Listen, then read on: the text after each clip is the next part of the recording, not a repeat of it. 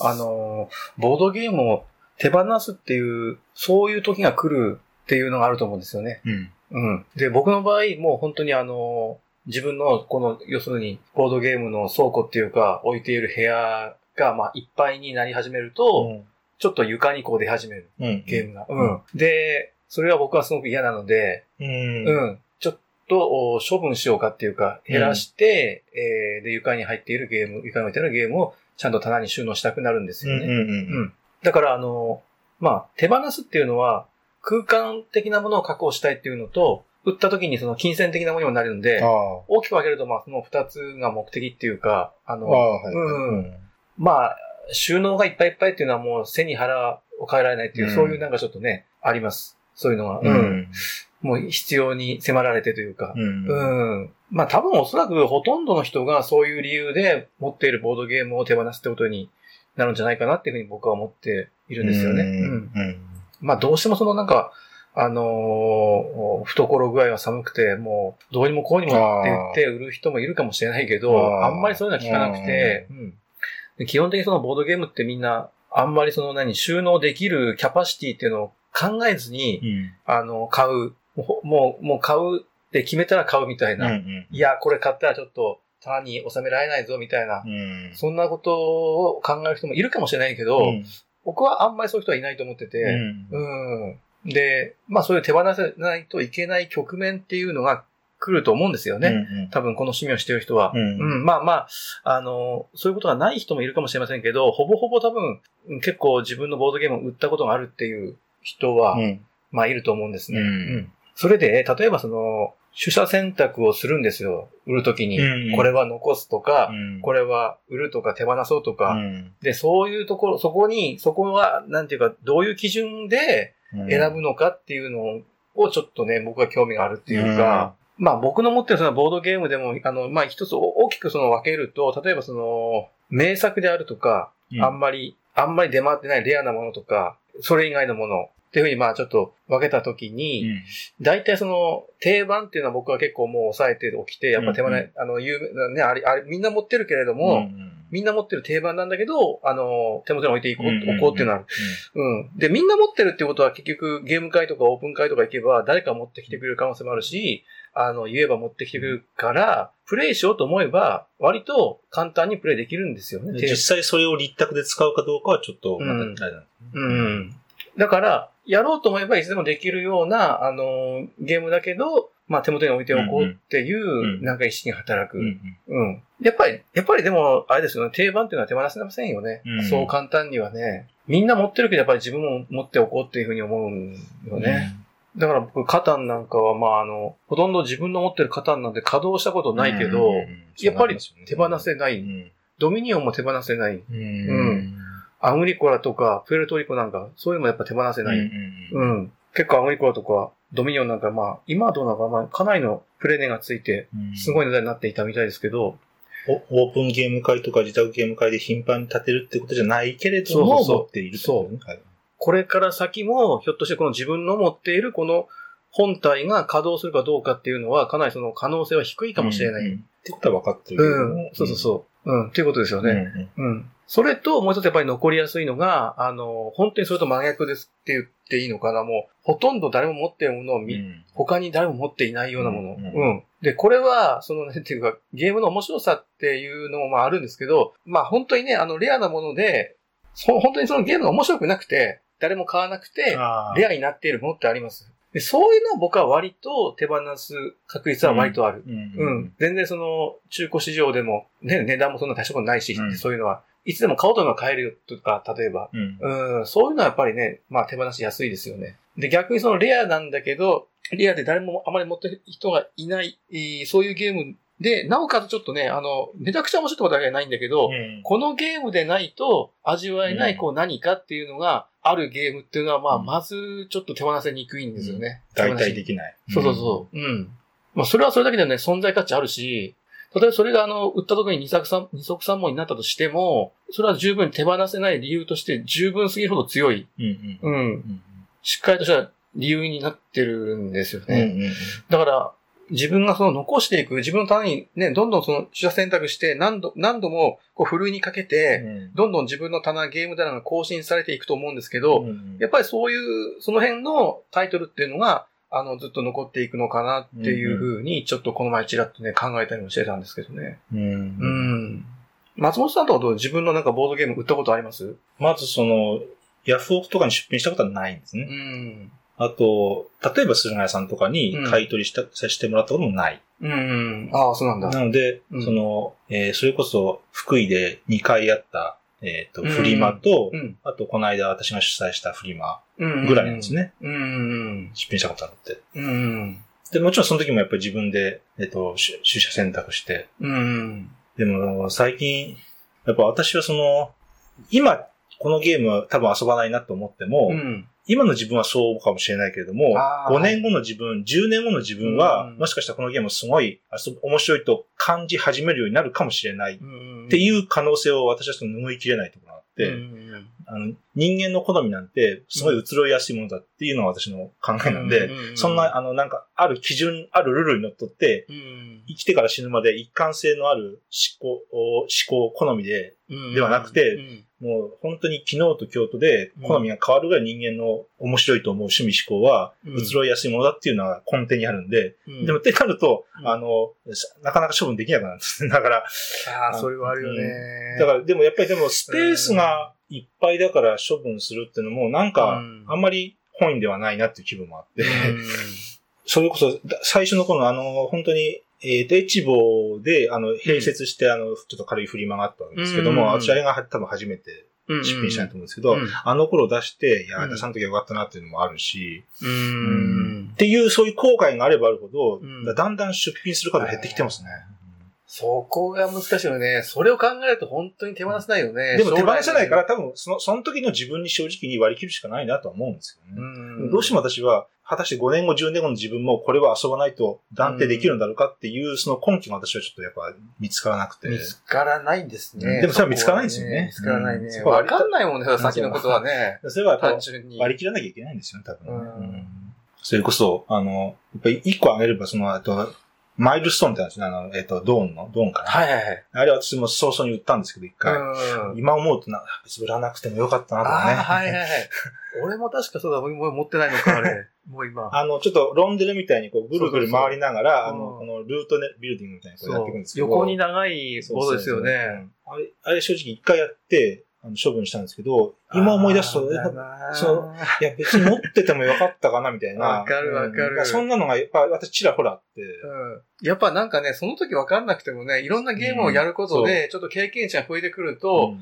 親って思うのあるんだで、よね。で、ふと、例えばそのあの、マイルストーンのあの、メカメカニクスとか思い出した時に、いや、結構あれ、まあまあ、なんか親味もあったんじゃないのみたいな感じで初めて知ってねうんそれやってみたら、やってみたら違うかもしれないですけど、うんああいうのか感じるたびに、なんかだんだん処分するそうそうそう。頻度が私減ってってるんですね。って言っても、もちろん自分も自分であのスペースは限られてるわけで、うんそしたら今まで置いてなかったところに置くしかないんですけど、うん確かにあの、これどうしよう、手放そうか手放さないかっていう時に、いやー、先々後悔するんじゃないかなって思ううんと、それが一番のブレーキになるね、なんかね。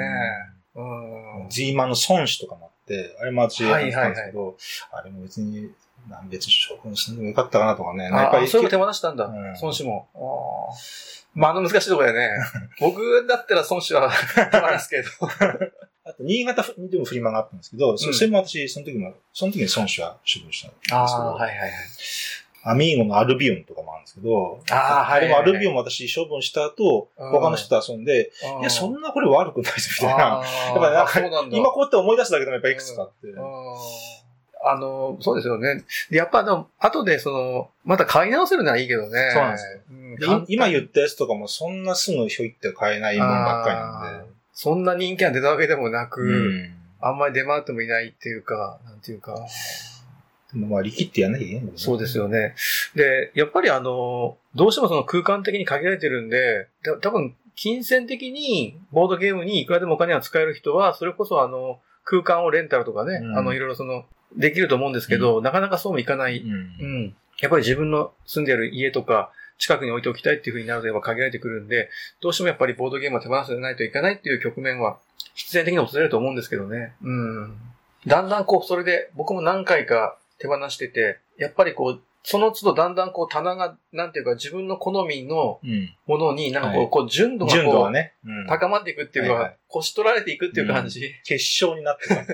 そうそうそう。やればやるほどね。ただやっぱり、あれよりはこっちの方が良かったな、みたいな。今手元にあるゲームよりも、ああ、手放したあっちの方が本当は自分の好みのものだったなっていうのもあるので、なかなかそう、なんていうか、あの、理想ではないんですけれども。うん純度を高めるってイメージでいくと、やっぱ不純物はあんまり言いたくなくなりますよね。そうだね。うん。あ、不純物ってまあ自分の好みではないという意味ですけど。うん手放すんであれば、最初から買わなくていいっていう考え方をする人も多いと思うんだけど、まあでもや,、やってみなきゃわからないっていうそう、やってみみなきゃわかんないし、ね。ねえ、こればっかりね、難しいですよね。これどうせ買ってもやらないし手放すだろうって思って買うわけではないんだよね。やっぱりね。ううんんうんうん。そういうわけではないですね。それこそその、えっと、処分してもう一回同じタイトルを、また買われたこととかあるんですか、とね、ゼロではない。ゼロではないかも。パッと今思いつかないけど、うん。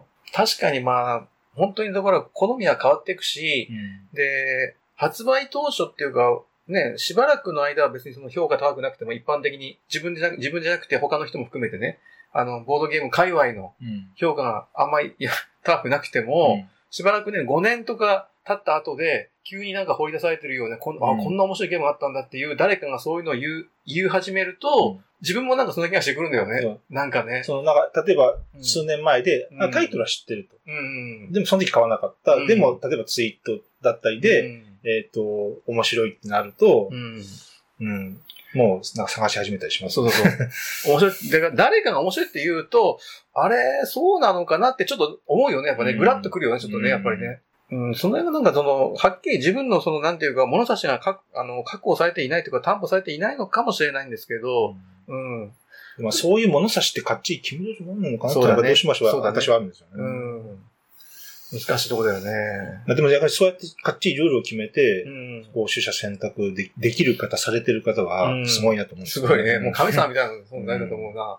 正直、あるのかないのかもわかんないですね。僕も自分の中で。う。うんん。これが、これは、これは面白いとか、これは面白くないっていう判断する物差しみたいなのが。うん。うん。だからもう、昨日やってつまらなかったのが、例えば今日やったら面白くっていう、そういう可能性もあるんですよ。うんゼロ、それはそれはゼロじゃないんですよそうね。でそれは多分ね、セッションにもよると思うし、まあいろいろなんか自分のね、いろんな体調とかもあると思うんで、まあなんとも言えないんですけど、うん。で、そこはデジタルゲームとはちょっと違うところな気がするんですよあーなるほどねね。うんそれもアナロンゲームの一つの特徴ですかね。うんうん。多分デジタルゲームはそこの揺らぎはあんまりうん。ないような気がするんですけど、どうでしょうね。うんまあ、とにかくあの、これからも何度か、あの、手放さざるを得ない時が来ると思うんですけどね。うん。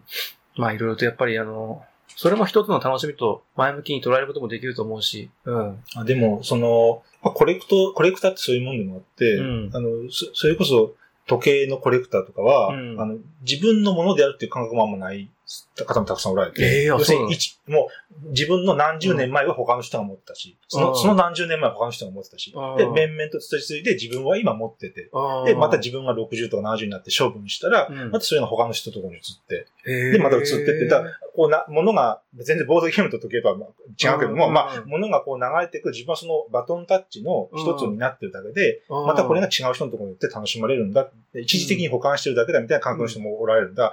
あれを聞いてあれを聞いて、あ、確かさそういう感覚もあるなと思って、自分の所有物っていう感覚がなくて。そうだね。に人間の寿命なんて有限だけど、うん。物はもうね、受け継がれていくって言えば、うん。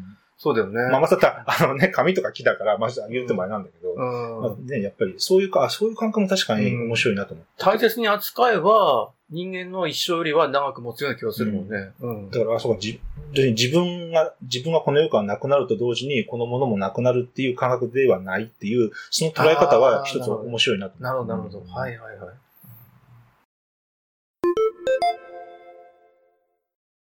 えっと、じゃあ、ここからですね、個々のタイトルについて入っていきたいと思うんですけど、えー、まずは、えっと、スカイ島からいきますかね。この前久しぶりにプレイして、まあ、作者が、もう今をときめくというか、あの、プフィスタうん。ーとペリカンですね。うん。ええ。この二人も割とコンビを組むことが多い。魔法にかかったみたいですそうそうそうよね。ね、で、やっぱり、フィスターは、やっぱりなんか、重ゲーが最近結構うん。流行ってきてるっていうか、フィモンスターそうそうそう。そうそうそう。うん。だけどやっぱりこういう比較的プレイしやすい間口の広いタイル配置ゲームも発表してて、うんで、やっぱり完成度がすごく高いと思うんですよね。ううんん。まあそういう意味で、あの、この作者の多芸っぷりを、あの、知るのに、うん。ね、いいいい一作かなと思うんですけど、ううんん。でもうちょっとちょっと本ゲームに話すると、えっ、と、ルックアウト、ルックアウトシュピーレから出てて、アレや大箱みたいなのより一回り小さい。何かな他のカルカソンヌとかもこのサイズかな。うん。うん。うんアレアの小箱、アレアの小箱っていうか中箱中箱っていうのかうな。ん。うん。要するにあの、おルイ14世に始まり、うん。うん。ベガスとか、はいはい。グレンマーとかね、あのシリーズですよね。うん。そう。あれと同じような大きさなのかな？うん。よりちょい厚いかもしれないですね。あ、厚みはね、うんそうですね、うんはい。サイズはそれぞれ。うん。で、それの、要するにこの大きさで出た第一弾だという。で、実はその後、あの、コスタリカとか、あの、熊牧場とか、うんね、結構面白いゲームがどんどん出てきてて、うんこのラインナップで、ううん。アグリコラのファミリーバージョンもこの大きさか。ウォルナットグローブは、もし違う。あれは違うか。うん。あれはもう大枠じゃないかな。あ、あれそうですね。で、その第一弾って言ってもいいのかなっていうふうに僕は思ってて、ううんん。あれですよね、まあ、あの、王道的なというか、あの、タイル配置ゲームで、うん、まあ、あの、地形が3種類あって、うん、その地形さえ、あの、ちゃんとお矛盾なく繋がれば、どのように置いてもよいと。うん。道はあるんだけど、道はまあ繋がなくても、途中で分断、分断がないとも分断されてもいいと。ううんん。引いてきたタイルに自分で根付けするんですようね。ん。うん。根付けするのと、これはもういらないって言って、ね、斧をこうマークする。うん。うん。でそれはもうあの、こう、ついたての中でやる作業なんですけど、、根付けと、じゃあこのタイルはいらないっていうのをやって、あの、決めたら、あの、オープンで。うん。で、その値段を見て、えー、他のプレイヤーが、あ買いたいって言ったら、あの、買うと。売ると。プレイヤーに売ると。うん。で、もし売れ残ったら、じゃあそれは責任買取制で、あなた自身が買い取ってくださいよと。うん。うん。大体まあ、大まかに言うとそういう感じですかね。う。うんん。だから、なんていうか、タイル配置と、あの、一つの競り、競りだと思うんだよね、やっぱね。そうですよね競りですよね。ううんん。が、あのーうまく融合してて、うんで、やっぱりあの、人によってはそのタイルが、あの、10金に、の価値がある。で、自分には、まあ、3金ぐらいの価値がないっていう。うん、そういうタイプやっぱあるんですよね。そこをよく状況を周り見ないといけないんだけど、うん。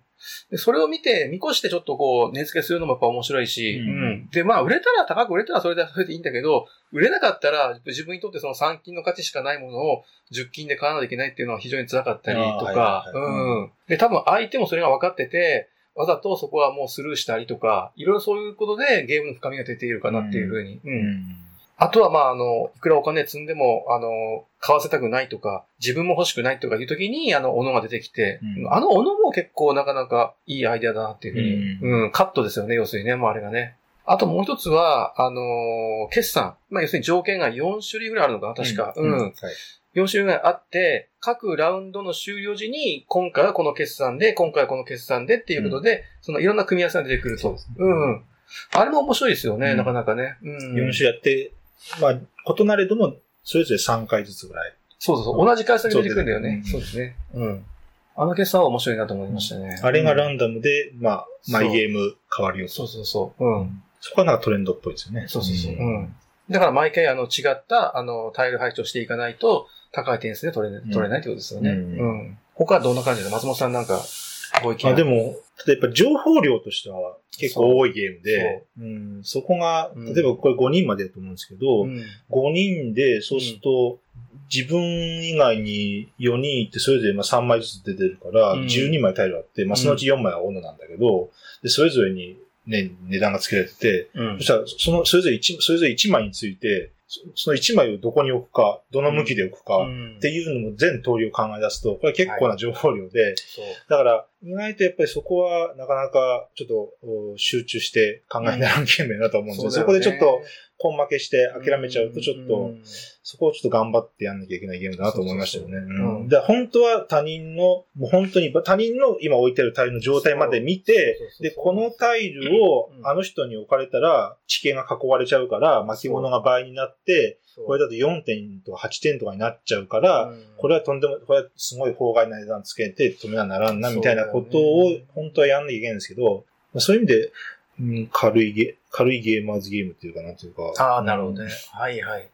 もちろんファミリーはファミリーで楽しめるんですけど、うん懐は深い奥行きはあるよね。そうそうそう僕も全く今その意見に賛成で、やっぱりその全体的な情報量は結構僕は多多くうん多いと思ってる。ううんん。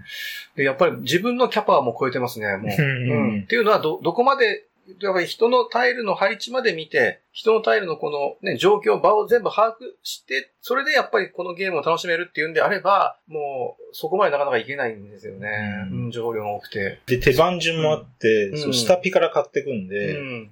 あの人何金ぐらいもらってたかな。で、あの、うん。要するに、順位が、順位がちょっと遅いと、たくさん、うん。あの、お金がもらえたりっていうう、ん。その補正もあるんで、うん。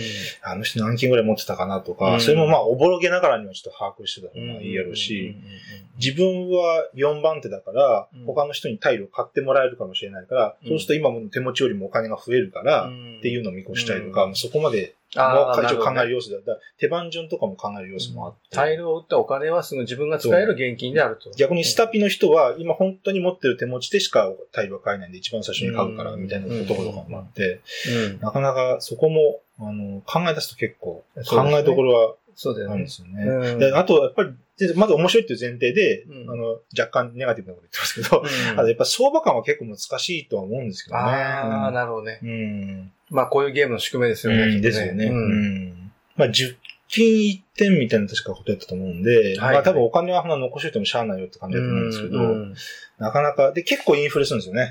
あの、最初の頃は、ああ、ねそうね。最初の頃は1金2金とかの話、うん最初多分5金確かもらうと思うんで、うん最初は多分1金とか2金の値付けだと思うんですけど、あの結構、え、こんなにインフレすんだってぐらい結構いきますよね。そうだよね。もう最後は相当ね。あの十何金とかね。ね。うん。いきますよね。だからお金がね、コインがたくさんなんか用意されてるんだけど、こんなあの、コイン使うのかなっていう。でもなんかそこは、そこはなんかこのプフィスターなんかペリカンなんかのバランス感覚で、うんそこをもっとキューって、それこそ、うんそれこそシャーハトみたいに1金うん2金みたいにもっと締めてもいいようなデザインもあったのかもしれないけど、うんそこはこうドーンって、ドーンって10金20そうだね金ね、爆発するような感じになって、でもまあ、それ盛り上がるんで、そあのう。割とその辺がなんか最近うんの、なんか感じだね。だそこはなんか、うん。ある種豪快なんですよね。そうそうそう。うんでもそれは全然、でも破綻はしてないんで全然。そうだよね値。付けは難しいけど、そうだね。うん。果たしてこれが8金が正解なんか9金が正解なんかっていうところまで言い出すと、かなり難しいんですけど、うんうんうんうん。まあ同時プロットのような競りのような、今までない感じで。そうそうそううんまあ、その後のタイルのあれはまあ、あれです。そうだね。意外に、意外になかったよね。こついたでもやって値付けしてっていうのはね。で、あと、自分で買い取るってところだもんね。そうだね。うんうん。最近ちょっと拡張が出てね、出回ってるみたいな、ちょっとね。あ、そううんそう。で、拡張で、ちょっともう少しゲーマーズ寄りな感じになってるんですよね。うんパラメータみたいなの出てね。そうそうそうんまあ、それがどうなるか。うん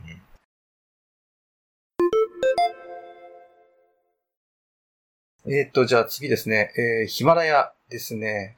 とね、ヒマラヤ、あの、ティルシットっていう、ティルシットコレクションっていう風になってます。いくつかありも、ますよね。そうそうそう。んえーっと、マカバナ、そうですね。マカバナとかね、いろいろ出てるんですよね。バロンとかなかったよねああ、バロンってあるね、そうだね。ううん。マカバナもなかなかあの胃が痛くなるバッティングゲームなんだけど、これも、これもなんかバッティングゲームって言えばバッティングゲームなのかな、うん要するにその、秘密でプロットして、一斉公開して、じゃあその通りあとはもう動かすという。うんうんうんうん。江戸とか、江戸も確かにそういうなんかちょっとね。あの四角形のね。そう、四角形をね。うん。上、上が、上辺が自分のアクションみたいな、4つのアクションが選ぶっていう。そううん。そんな感じのゲームなんですよね。あれはクイーンだったかな。うんですね。うんはい。マンツー、ウィルコマンツーとかな。で、あの、ヒマラヤなんですけど、あの、作者はレジス・ボネセっていう人うん、で、これが、要するに、ああんまり、ヒマラヤってあんまり有名じゃないけど、クシディット王国旗だっけね。リメイク。うん。に、結局、その、結実するっていうか、うん。最近の多分、あの、ボードゲームファンの人はどっちかっていうと、そっちの方はプレイしたことあるかなと思うんですけど。ファンタジーの。世界観にね、ねしたようなで、もうあっちのクシットの方はなんかあの、自分だけのこのボードみたいなちょっとこうダイヤル回してみたいなちょっとそういうちょっと、やっぱりアップデートっていうか、あの、洗練されて、うん。ブランニュー、ブランドニュースとかあなってるけど、うんヒマラヤはもう本当にあの、一番のタイルですよね。タイルをやっぱりあの、あれもやっぱ4辺か要するに4辺あって、その4辺をあ上、と、裏のパスとね。はいはいはい、そうそうそう。で、これはまあ結構出たのは、割と古いのかなあ、2004年か。ティルシット以上はね、おー2004年。うんうん、13年前。うん、で、うん。初回プレイが、僕何年 ?2 年か3年ぐらい前かな。で、この前も久しぶりにプレイしたんだけど、やっぱり面白くて、うんうん、もう、やっぱり胃が痛くなるっていうか、やっぱりその他人がどう出てくるかわかんないんで、考えても答えは出ないんですよね、結局ね。もう堂々巡りでね。そうそうそう。うんで、どこかで、やっぱりあの、うん、考えを思考を止めて、じゃあこれで結論ですと、今回の結論ですと言,、言わないといけない、そういうタイプのゲーム。うんうん。で、プロットしたらもう本当あと自動処理なんで、あんなそうそうそう。もう、なんか、石の道行きますって言って別に石の道が2本も3本もあるわけじゃないんで、もう石の道進みますってもうここしか進まないんで、そ、そこも含めて、あの、その後の選択の余地ってないんですよね。その後、それが全くないよね。結局もう、ですね。結局処理だよね。単なる処理だあのよね。一、本別に道の。村まで持ってって、ん達成したら、うん3つのうち2つどれやりますかっていう、それぐらいですよね。うんうんで、それも物体と立ってたら残り2つしかないんで。うんうんうん。まあ明らかに多分あの、単純にその、まあソロプレイだとして、一人でやるんであれば、こうやっていくのが一番いいっていう道はあるんですよね、多分ね。これが多分一番いいっていう、ソロプレイだったら一番たくさん点数取れるっていう。ただ、そこには当然ながら他人のプレイヤーも絡んでくるので、あいつも黒を狙ってくるだろうっていうのは当然そういう思惑が出て、うん、逆にだ、だけど、それを避けてくるかもしれないし、ね避けてきたら、自分も避けていたらもう美味しくないなみたいな、そういう考えだよね。だから、なんか気使って遠慮して。違う方行ったら、うん実はできてたみたいなのがありますよね、ヒマラヤはね。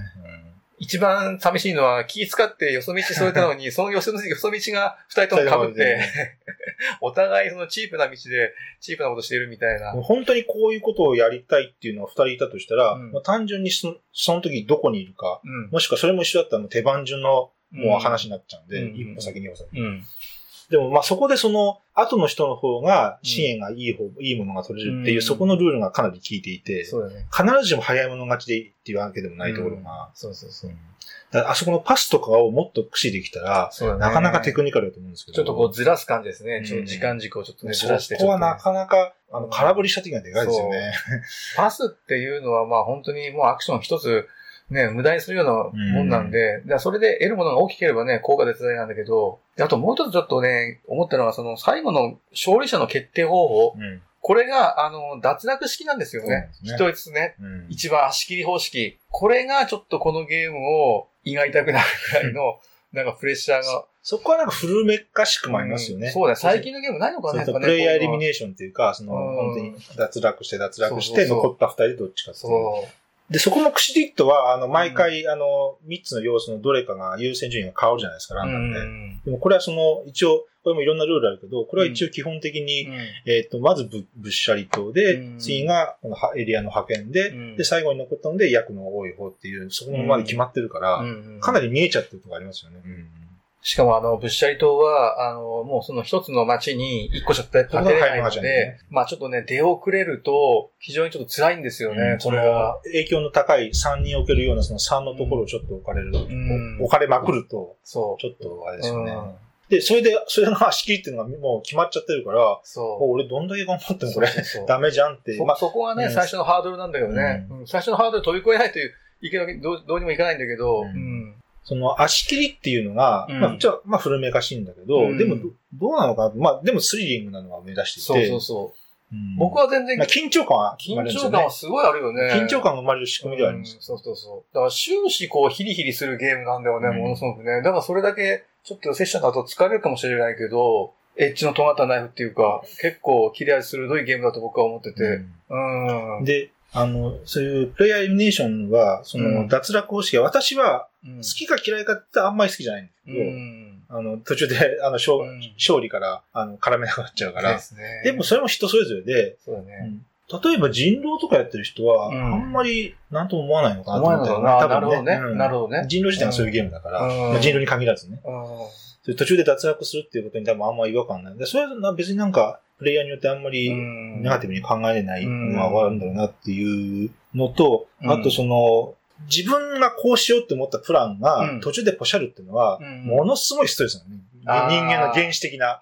ものすごいストレスで、そこを、だから胃が痛いんで、うん。今のピュアなゲームっていうのは、うん。結構そこのセーフティーガードっていうか、ダメだった場合は逆にこういうことがあるみたいなので、結構ネットは払えてるゲームも多いと思うんですけど、うん。他はもうダメだったら、はい、何も、はい、かはい空振りでしたで、何の保証もへったくれもないんで、うんでもそ、それがプレイヤーにとってはやっぱりね、人間の多分原始的なそれはストレスな要因だと思うんで、うん。まあそこが胃が痛くなる感じではあるんですよね。そうだよね。だと思いましたけど。うん。まあ2004年のゲームなんですけど、もう今やってももう十分面白いっていうか、全然面白いっていうか、ちょっとあの、ついたてが、あーちょっと貧弱というか、うん。なんか、いまいちちょっと頼りないっていう感じもするので、フレスコとかだったら、あの、うん。大きいついたてとちっちゃいついたてがあって、うん。プロット用とそうじゃないようなのがあるわけですけど、ヒマラヤはリソースうん。を隠すやつと、そのうん。プロットで、はい、これですって見せるのが、うん。一応一個で済まそうとするもんだから、ちょっと、あの、やりにくい感じですよね。そうですよね。うん。どうなんだろう。僕はこういうの全然再販されてもありだと思うんだけど、ううんん。まあテーマ的にはまあ、まあこんなテーマがちょうど順当なのかな、ヒマラヤってね。ううんん。4, 4ラウンド、8ラウンド、12ラウンドで、あの、各リソースごとのマジョリティで3役もらうじゃないですか。うんで、あれも全然馬鹿にならなくて。そうだね。だから、あの、あれで弱い、あの、資源とか、うんあんまりセットコレクションで役に立たない資源を持ってたら意味がないのかっていうと全然そうではなくて、そうだねあそこで一応経済力はあれでつくようになってて、そうだね。うん。だからそこもなんかあんまり隙がないような感じがしました、うん機能してるっていううん感じがしましたね。レディス・ボネセっていう人は、どうなんかな？他になんかゲーム出してんのかな？あんまり知らないね、もう。うん。このヒマラヤって発表して、その後、まあ、あの、コツコツと、クシジットを出すべく、なんていうか、アイデアをこう練り直していたのかもしれないし、随分、だって、スティックとこれだってね、多分でも、ボネセは多分このゲームかなり自信持って自分で作ったと思う面白いゲーム出したと思っててはいは、と思うんだよね。うん。そのなんか、あんまり完成度の高さっていうか、隙のなさみたいなのが感じます、そうだよ。よね。うん。これ5、6人拡張ありますよね。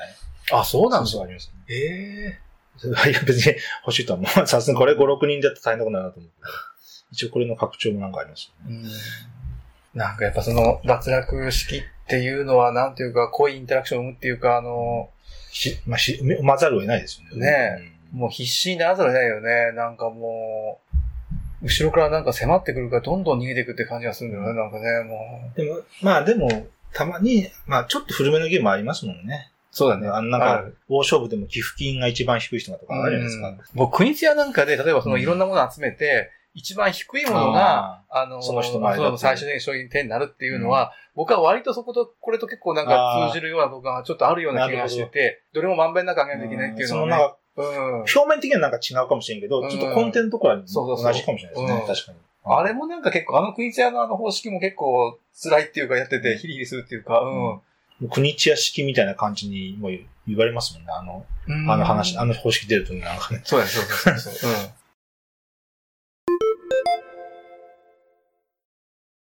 はい、えーっと、じゃあ3つ目ですけど、アベニューっていうゲームですね。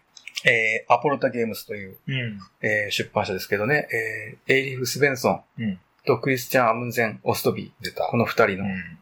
まあ、あの、僕はこの二人のコンビがすごく好きなんで、えー、今度のエッセンの新作で、サンタマリア。ア。サンタマリアって出るんですけど、僕は、まあ、かなり期待してる一作なんですけど、同じく。そう、アポロタゲームズから出るんですけどね。うんまあ、あのーあれはもう本本格的な開拓ゲームなんですけど、これは、まあ、紙ペンゲームって言えばいいのかな？ううんん。紙ペンゲームもたくさんいろいろ出てるけど、ま、またこのアベニューっていうゲームよくできてるんですよね。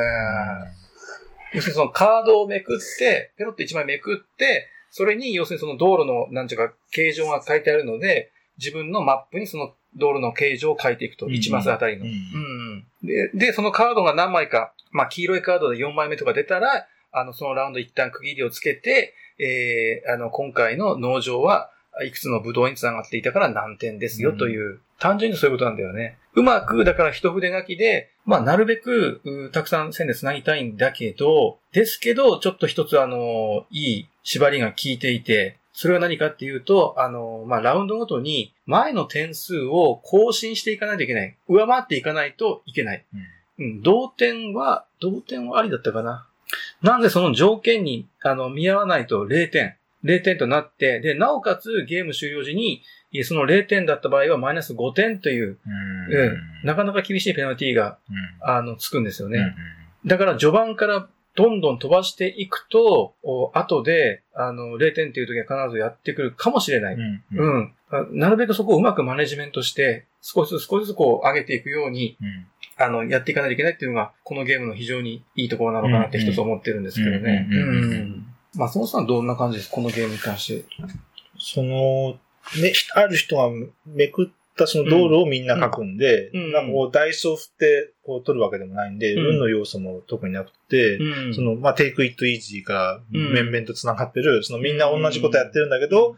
だんだん変わっていくっていう。あれ、シートもみんな一緒ですよね。そうそうそう。だから、完全対象ですよね。ですよね。左右対象。うん。だけど変わっていくっていう、そうん。のテイクイットイージー的なもうんの、仕組みは昔からあるんだけど、うん。それをこの、えっ、と、スベンソンストビーでやるとこんな風になるんだなっていうところで、で、やっぱりその、まあ前のラウンドの得点を上回ってなきゃいけないっていう、これが、うんこのアイディアがうん。すごいっていうか、これを思いついたところで、うん。もう半分勝ちないような感じがしますね。で言われてみれば、うん確かにそんな仕組みはあんま聞いたことないけど、あ、それは確かに面白くなるよなっていうところで、いや、それがすごいなと思うんですよね。紙ペンゲームとの相性がものすごくいいと思うんだよね、うんこのメカニクス。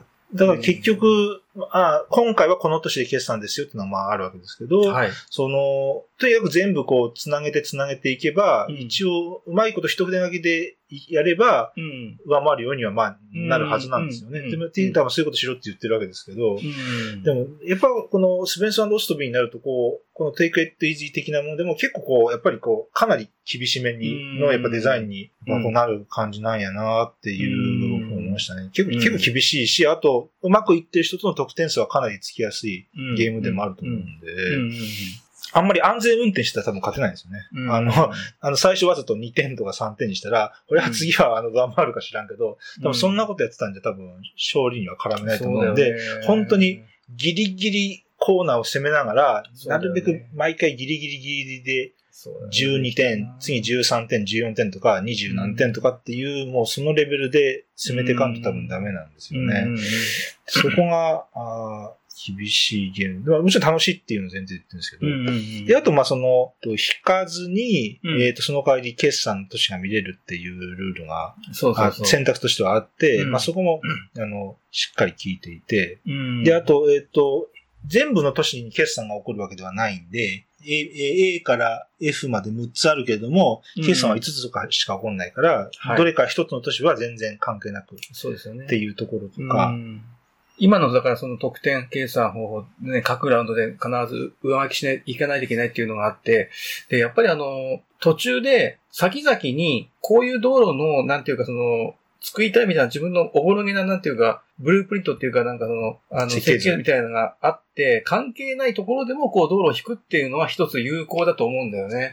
うんうん。今のそのラウンドの決算の農場にとにかくこう線をつなげていくっていうのも、まあ一つそれはあるかもしれないけど、先々こういう風な道ができればっていう、そのなんか短期戦略と、実はこんな紙ペンゲームなんだけど、長期戦略もあって、本当にその最初のあ後の方で生きてくるように、なんか道をプロットしておくっていうのも僕は一つあり、ありだと思ってて。逆にそうしてかんとちょっとダメな。で、多分もっと言うと、その、うん。このパターンの道路はうん。山札には何枚ある。うん。うん。で、今、うん。まあ、数えれば何枚出たかわかるんで、だからこの、例えば横にまっすぐの道路っていうのはあと1枚しかないっていうのもうん見据えて多分、そこのプランニングしていかんとダメなんでしょうね。そそうだよねこをあんまり手なりでやってもうんうんダメなんですよね。うんっていうことをみんなが分かった上でやるともっとすごいんだろうと思うんですけど。そうそうそう。ちょっと私、最初の時はあんまりそこがピンとこなかったんで、うんもう全然一筆書きどころか、あの、さ今起こる決算の都市ばっかりうん。で精一杯で、全然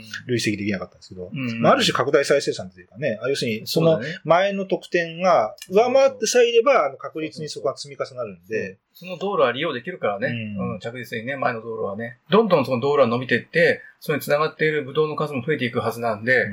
ちょっと拡大再生産的な、あの、テイストもありますよね。だから、テイクイットイージーとかと比べたら全然、えー、げ厳しめな感じはしましたね。うんうんうんなんか、、あの、1位になれかなるかわからんけど、俺結構得点は取ってるな、みたいな、っていうのでも、うんつうん積んじゃう可能性も大いにあるゲームで。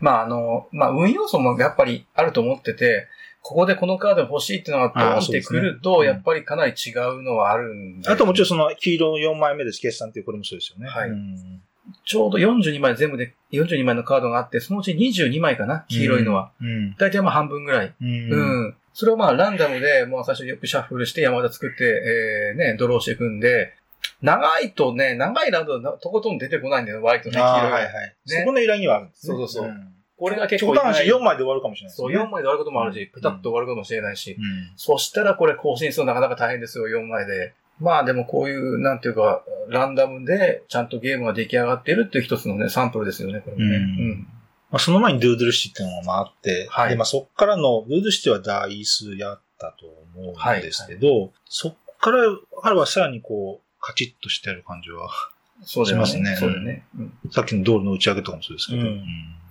まあ結構あの、点数の差も出やすいゲームで、まあ本当にうまくいった人はすごい高得点取れるし、まああのね、あのー失敗してしまった人にはあまり点数伸びないっていう、うんうんまあそういう厳しい面もあるんですけど、うんうんまああの、非常にこのアートワークもなんかほのぼのとしててうん可愛らしいし、うんなかなか楽しい紙ペンゲームじゃないかなっていうふうにうん思います。まあ、ドコアベニューも面白かったんで、やっぱり、うん。このスベンソンストビー、このアポロトゲームズは、そうそうそうやっぱり期待うん。するんですよね。そうだよねうんうんアポロタゲームズっていうのは多分、確かそうですよねス。ベンソンとかオストビーの多分、プライベーそうトそうそう。パブリッシャーかな。なんかうん、この後キャピタルラックスがするんだよね、多分ね。ああとねうんそうね、キャピタル、まあこれ、これいいけども、キャピタルラックスも非常に面白いゲーム。だと私は思ってるんで、またいずれこのラジオでも取り上げたいと思いますけどね。